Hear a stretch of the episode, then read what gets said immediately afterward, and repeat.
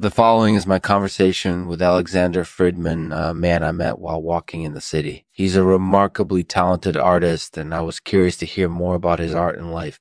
Thanks for joining me, Alexander.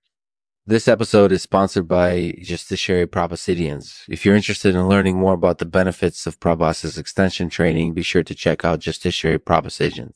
Thanks for watching. So, Alexander, tell me a little bit about your art. What kind of things do you find inspiration for?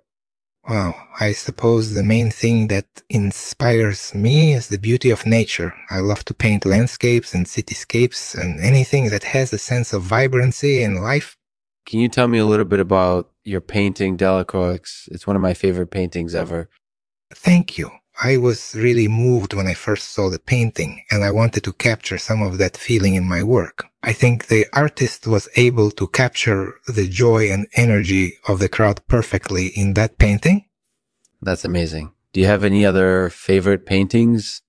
Well, I love Waverley by Sir Walter Scott because it has a sense of adventure and grandeur, and I also adore Abruzzo by Pablo Picasso because it's such a beautiful and emotive Picasso, because it's such a beautiful and emotive piece.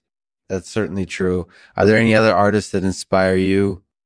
Definitely. There are a lot of great painters out there, and I always try to learn something new from them. Yeah. Salvador Dali is a particular favorite of mine because his work is so unique and mind blowing. Wow, that's certainly true. Do you have any advice for aspiring artists? Definitely you have to be passionate about your work if you want to make a career out of it, and you have to be willing to put in the hard work. And then, of course, you have to be talented too. It takes a lot of dedication and effort to be a great artist, so don't give up on yourself if things start to get tough.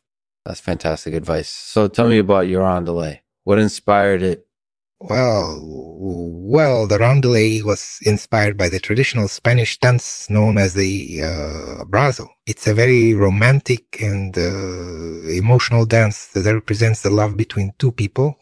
I wanted to capture that feeling in my piece, and I think I did pretty well. That sounds amazing. So, what do you think people will particularly enjoy about it?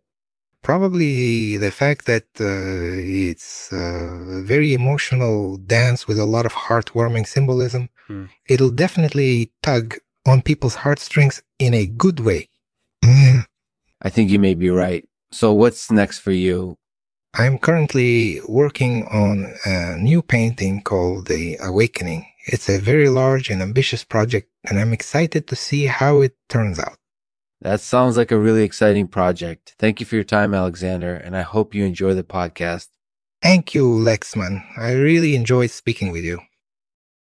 Uh, thank you, Alexander, for joining me on today's podcast. Your art is remarkable and your story is inspiring, and I hope you enjoy the show. Until next time, take care. I'll end this episode with this poem called Promise by Rudyard Kipling. It's a poem about hope and determination, and I think it sums up the theme of today's show perfectly. If we are strong and brave, we shall not die, though destiny of doom be spoken. We shall not die, we shall live all fears that can come to birth. Yeah, fears that can come to birth.